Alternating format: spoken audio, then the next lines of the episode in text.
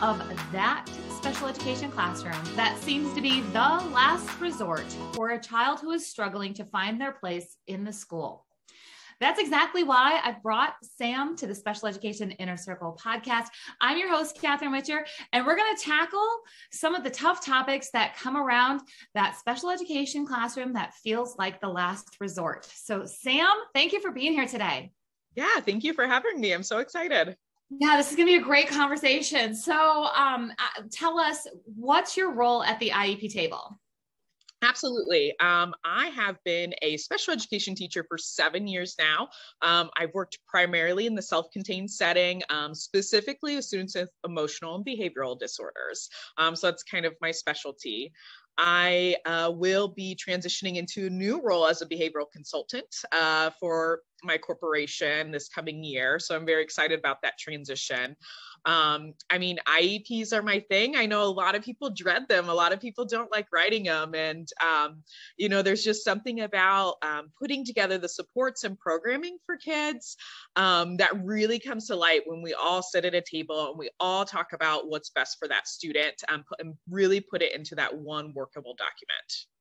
I am in love with that kind of description from the inside of that. If anybody gets emails from me, uh, you know, when I'm talking about IEPs, I always sign it with hope and determination always. Yes. And like that's what I'm hearing. I'm like, yes, like you're hopeful and you're determined and there's opportunities.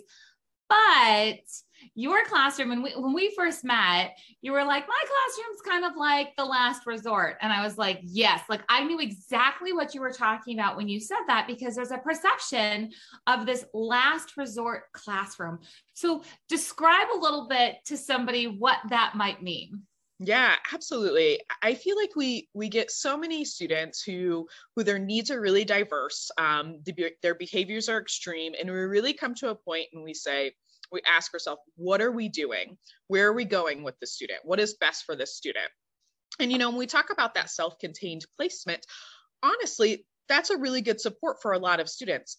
However, it is really viewed as a here's the last resort kind of uh, kind of mentality. Um, and and I feel like for our program and our classroom, we really wanted to put a spin with parents um, and put a spin with the team that this isn't a last resort that we can really look at this as a fresh start. Um, I think when we look at those self-contained placement um, supports, we can really, really hone in on what that student needs, what supports look like, really focus on those relationships with that student, but then how can we transition those supports out into that general education environment? Because ultimately when we talk about those self-contained placements we always want to move kids back out into that least restrictive environment where are they the most successful. And so i really felt that it was a um, it was my job to educate parents that this is not um, this is not the last resort. This is not the end. This is a new start. It's a fresh beginning where we can figure out what works for your child and really get them to be successful and, and really you know maximize their potential yeah. And a lot of times, you know, you brought up the term least restrictive environment. I love it. We love to get a little nerdy with all of our jargon around here. So, everybody, you know, least restrictive environment, LRE, right? So, we talk about this, you know, in a way that general education would be less restrictive and self contained classroom would be more restrictive. But there's many times that a self-contained room gives more freedom gives more independence it is the least restrictive because the child can learn this independence at a whole different level without maybe some of the things that weren't going so good when we were you know had a classroom of 30 kids and and things couldn't be individualized. So i love that you say it's not the last resort. It's a fresh start. It's not a dead end. I know something else that um, is close to your heart is this concept of relationships with children. So let's just go there. Let's go there because there's a lot of things like you scroll Instagram and everywhere, everybody's like, relationships first, you know, all the other things that we think about school, that needs to come second. So bring it. Absolutely. I, I feel like I'm going to debunk the the relationship stigma right now. And you know being a self-contained teacher and really working specifically with students with those with the behavioral disorders we know relationships are key for them. We know relationships empower students. When we think about a lot of our students who come from diverse backgrounds and specifically trauma I mean, what the data tells us is that the more positive people we put in a child's life, the more likely they're going to develop resilience um, and really kind of um, not overcome the trauma, but be able to kind of work through that. Um, I think what has become skewed is that we are using a relationship as a form of classroom management. And, and I really think they can coincide together um, and we don't have to keep them mutually exclusive from each other. And, and unfortunately, I feel like that's kind of what's been um, brought about is that we you know we can't have management without relationships um, but that's just really not true. We can have both of those and building relationships with students is not a classroom management um, strategy and it's really really important that we have both of those in our classrooms um, and and i hope educators um, you know feel empowered that I can have a management strategy in my in my classroom. I can hold high expectations for my students, um, but I can still have that positive relationship with them that they need you know I, I can picture right now that somebody who's listening to this they're in their car they're in their classroom it's a parent or a teacher and they're thinking i've done all the things that they told me to do. I did the positive relationship things. I i had lunch with my child or with my student. I've gone the extra to make sure i had these deep conversations. I've made sure we've had preferred activities. This this is just isn't working and i want that person to know that there's more there's more options that that it's not that either or. Exactly what you're saying like i love that because i'm seeing so many people um just feel defeated because they're focused on the relationship and things still aren't going well. It's because there's another piece. Right absolutely. Um I think when we think about building those relationships with students, sometimes then we often forget about ourselves um, as teachers. And, and really, we as teachers are really that important aspect and that important piece in keeping the classroom flowing. Yes, we can build relationships. Yes, we want what's best for students, but we also really have to reflect on ourselves what relationship am i having with myself to keep going in this environment or to you know keep being the best for my students um, and i think you know in the um, in where we are um, in the political um, fields of education that's really important right now for educators. Um, we're burnout we're tired um, the standards are increasing um, the expectations are there but you know at some point we really have to reflect you know i can be so much for my students but i also have to be so much for myself as well. So how do you convince yourself as a teacher that like today i did good enough you know like i need to go i need to set this boundary.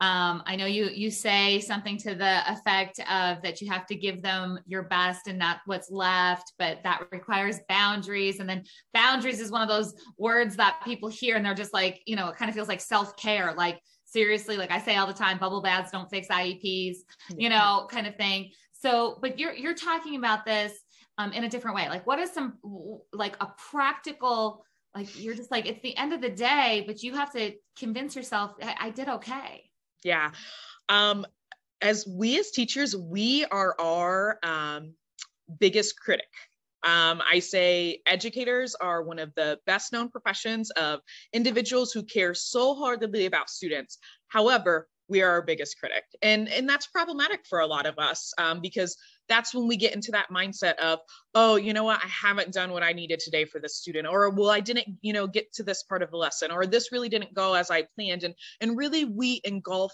um, our job into our personality um, and, and into our self-worth. And I think we have to be really, really careful that um, we displace our um, job from our self-worth worth as a teacher. And um, you know, there's no there's no handbook there's no guidance document about how to do that. And so you know we read these you know read these blogs and read these um you know I post and I've totally done those that you know say things like you know you should do X, Y, and Z to take care of yourself and um, all this stuff. And and really that kind of comes from within you you have to be okay with what you've given to your students. You have to be okay with the job you've left at the door.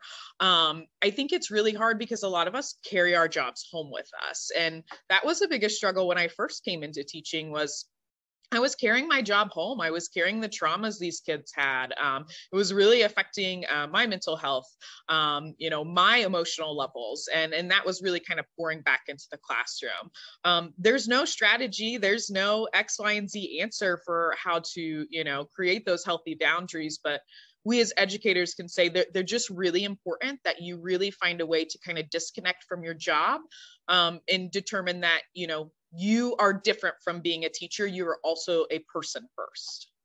You know that that speaks volumes too to our our special education parents who are listening. And you know i know that they're identifying as you know i am you know my child's parent and i'm a special needs parent and it's all the ieps and all the doctors and all the things and they lose themselves in that role with that extra label of you know special education special needs disability you know whatever's going on in their family. And it is so important to disconnect and and to uh, everybody who thinks that we all have it figured out the ones of us that talk about it or we look like we have it all together on the outside it's a conscious decision every day and it can be a struggle mm-hmm. on more days than others to make that happen yeah, absolutely. Um, I mean, uh, one of the one practical strategies I think I've I picked up and I continue to do to this day is every every day I end my day and I say, you know, we reflect with the team, you know, you know, our whole team and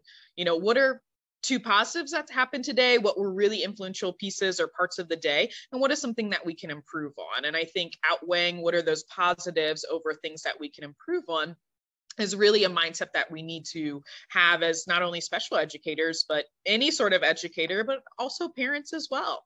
Um, you know we have to we have to give the best of us um, you know whenever we're coming into this job every day.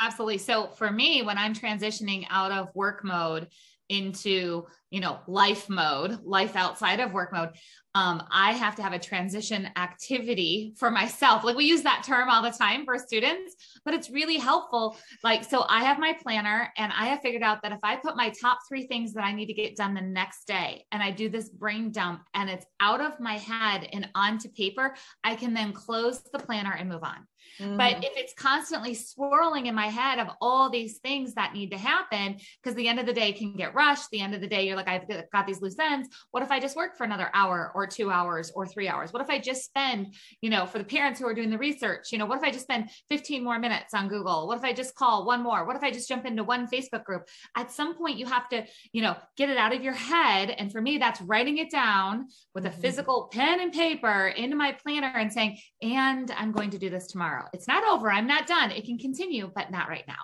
Yeah, absolutely. And that's just really hard for us. I mean, that's really switching switching the mentality and I think a lot of teachers then kind of feel that guilt um, that they're not, and that's kind of where that guilt piece in. I'm not doing enough. You know, I should be working. I should be doing X, Y, and Z this evening. And um, it, and we really have to be mindful about how we can take that guilt away from us and really be okay with what we're giving students um, and what we're giving our classroom or what we're giving our school. Um, because when we, we don't do those things, we don't set those healthy boundaries. This is why we're losing teachers to the profession, um, unfortunately, and and we're just going to continue to spiral down um, down something like that. Uh, I hear you. For everybody just would nodded their head and went, yes, yes, yes, yes. I want to encourage you to actually send me a message. Um, we've got something that is brewing behind the scenes that at the time that this is being published, I can't even announce it yet hmm. uh, with that. But if you um, are struggling to stay in the profession, if you are a teacher who is struggling to stay in the profession, if you are an administrator, a therapist, um, somebody who's on the school IEP team, that that school part, and you're just like, I don't know if I can do this. My heart wants to, but I don't think that I can. I want you to send me a message and say, I heard that podcast. You told me to reach out. Please do that. So, on that note, we got one other thing that I want to make sure that we talk about. And um, letting go is not a failure. Tell me what your thoughts are on that. Absolutely. I, I mean, when I think of this, I really think of two concepts. Concept one, a lot of times when we get students who come to programs, um, you know, we get students who we're just not meeting their needs in a certain environment um, or a certain placement we have to be okay with letting go of that student. Um, and for so many of us, you know, we, uh, these students are our world. And so when we feel that they're moving on to something else, moving on to a, a different placement, moving on to a different environment, we feel that it's a direct reflection on us, that it's a failure on us letting go is not a failure. And for many of our students, letting them go means they're moving on to a different environment, a set of supports, a different placement that can better meet their needs, which is ultimately our number one goal for the student. How can we make them the most successful? Um, and also in regards of letting go, um, we as teachers have to let go. Um, we know we've talked about this, but we have to be okay with the job we've done each day uh, we have to reflect and be okay that I've given my all, I've given my best. It might not be 100%, it might not be 80%, but that's okay and let go of that. Yeah, I think that, that's a great thing to keep in mind and i'm i'm trying to remember it myself um you know quite often i have to do that whole like come on your 100% on one day you know might be equal to to 80% the next day but that was your 100% for that day. There's other factors that are happening. It's a continuous there's there's no you know this is 100% and i can do this day after day after day because life is ever changing. Our role is ever changing. The demands are ever changing which means that what 100% looks like is ever changing. It's not less it's different. Yeah. Uh, so all right let's give some positive reinforcement to our to our um, teachers and our parents who are now you know looking at their placement decision that they made may not have been the best decision. And they've struggled they've tried they've had 99 iep meetings they've adjusted the accommodations the modifications they tried more iep goals less iep goals more relationships less time. I mean like so many different things. And the bottom line is it's time for a change and everybody is feeling some level of devastation. It, it's just it's hard. What do you say to that to the to the parent and the teacher who are just like it's time and we don't like it but it's time? Absolutely. I i feel for so many people that the concept of education is really ingrained in their head that you know i'm, I'm in it i'm in a classroom i'm sitting at my desk i'm engaging in the lesson um, you know completing the work and and really there's kind of this um, the stigma of what education looks like. And I think to be successful in um, allowing parents or allowing, you know, other educators um, to see how education can look differently is showing them that. How can we show that these parents that this is kind of what this this kind of education or this environment might work best for this student? I think if we start to change that stigma of what classrooms look like and how it doesn't have to be a typical classroom or it doesn't have to be a typical environment for a kid to be successful or feel successful. I think people start to be okay with that. Um, and I think that comes from people advocating people you know special educators advocating that you know we can do this in our environments. Um, it doesn't have to look t- typical. Um, and your child still has a chance to you know move back into that general education placement or move back to wherever they need. And so i really feel like a lot of it is changing that stigma. There's been such a stigma for you know 30 40 years about what special education looks like. And we actually think about what special education looks like today, it doesn't look like that. However, people still have that stigma that that's what it actually is. Uh, yeah, they do. It's yes. something we definitely need to change. I want to encourage everybody. Um, I have a free download for you at IEPchecklist.com. It's 12 questions that you can ask before your next IEP meeting, and that's going to include some placement questions. It's going to include some of these areas that we've just talked about. It helps you organize your thoughts. It is for parents and for teachers. It's the tough conversations because that's what we're having today. We're having a tough conversation of the reality of change is hard, and and in doing this the right way feels scary and it feels like it's a lot. Uh, so you are not alone. Go hop over to IEPchecklist.com. And then, Sam, we're going to make sure that everybody has all the links so they can find you and follow you and get all these amazing strategies. I know that we're going to continue the conversation with you inside of our special education inner circle members only event. So make sure to find the link for special ed inner circle here. And uh, Sam, I just want to say thank you for being here today and bringing some some of that hope and that light to a conversation that feels very dark on some days. And and I appreciate just who you are and what you're doing in the field. Yeah, thank you so much, Catherine. It's been so exciting. And I just, I love talking anything about special education. I know, we're obsessed. So, yeah. all right, everyone, we'll talk to you next time.